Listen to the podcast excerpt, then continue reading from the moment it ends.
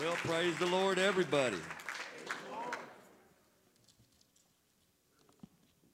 Be reading from Hebrews 2 1. Well, actually, Pastor, I'll be reading from my notes because my grandson, who is well behaved, tore this out of my Bible and just hasn't be Hebrews 2. Bible says, call things that are not as though they are, so he is well behaved. If y'all can't read between the lines, he is in need of the Holy Ghost, though.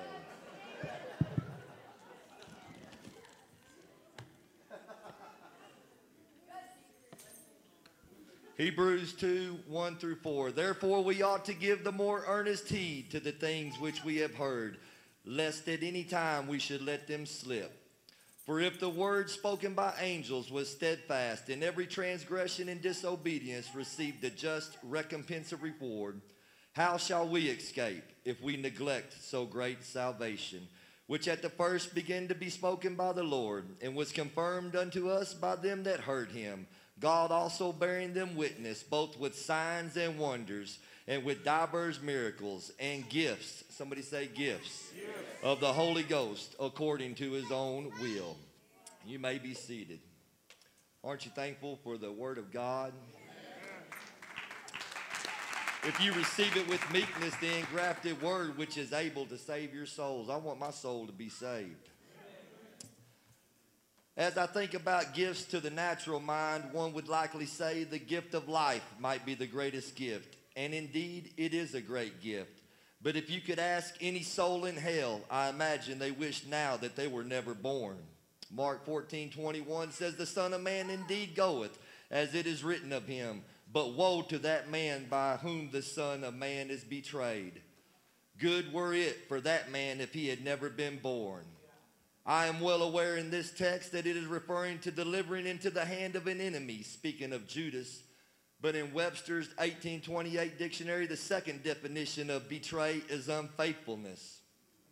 I ask you this night, are any of you betraying the one who died that you might live?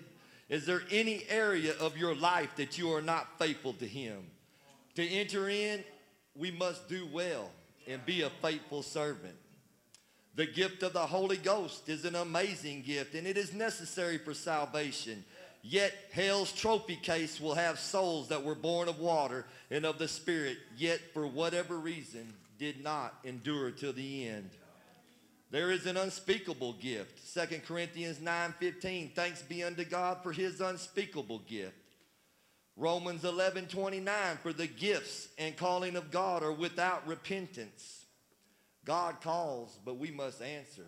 He, he isn't repented about him calling you, but it does break his heart when you do not answer. I am very thankful for the gifts of the Spirit, and it is humbling to operate in them. Yet the Lord can use your hands to heal, and you may not make heaven your eternal abode. The gift of miracles can be made manifest through you and seen with your own eyes the power of God and find yourself in a devil's hell. One can even witness his or her prophecies come to pass only to hear, I never knew you. Depart from me, ye that work iniquity. The gifts of the Spirit are no doubt wonderful and necessary, and we are to covet earnestly the best gifts, and yet show I unto you a more excellent way. Ephesians 2 8, for by grace are ye saved through faith, and that not of yourselves, it is the gift of God I am thankful for grace and mercy. How many times would you or I, without a right spirit, be like Miriam and be stricken with leprosy for bad mouthing a preacher? If it wasn't for his grace and mercy. How many times have we come to this altar and offered up strange fire? If it wasn't for his grace and mercy, we'd have been struck dead like Aaron's son. For the wages of sin is death, but the gift of God is eternal life through Jesus Christ our Lord. Let me tell you something. If you go to hell, you've earned it. The wages of sin is death. 1 Timothy 4 13 through 16. Till I come, and he's coming quickly. Give attendance to reading, to exhortation, to doctrine. Neglect not the gift that is in thee, which was given thee by prophecy, which the laying on of the hands by the presbytery. Meditate on these things. What are we meditating on? What, what consumes y'all's time? Give thyself wholly to them, not half, wholly to them that thy property may appeal to all, appear to all. Take heed unto thyself and unto the doctrine. Continue in them, for in doing this thou shalt both save thyself and them that hear thee. I want to be saved, ladies and gentlemen. Brothers and sisters, this age is coming to an end quickly, and the God of this world is working overtime to blind the minds of them which believe not. What about those that do believe? A lot of believers deceive themselves. No need for the adversary to deceive them, for they are hearers only. The Bible says, Be ye doers of the word.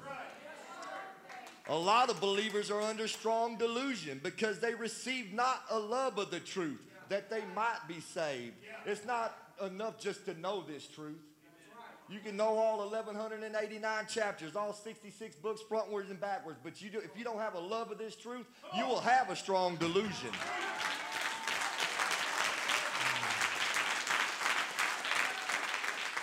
I could be wrong, but the way that I read it, it doesn't take the spirit of this age or drugs or alcohol or a prideful spirit to be delusional and damned.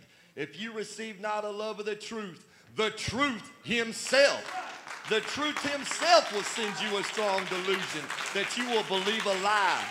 Ladies and gentlemen, we better have a love of this truth, making our calling and election sure, not neglecting the gift, the greatest gift, which is the gift of salvation.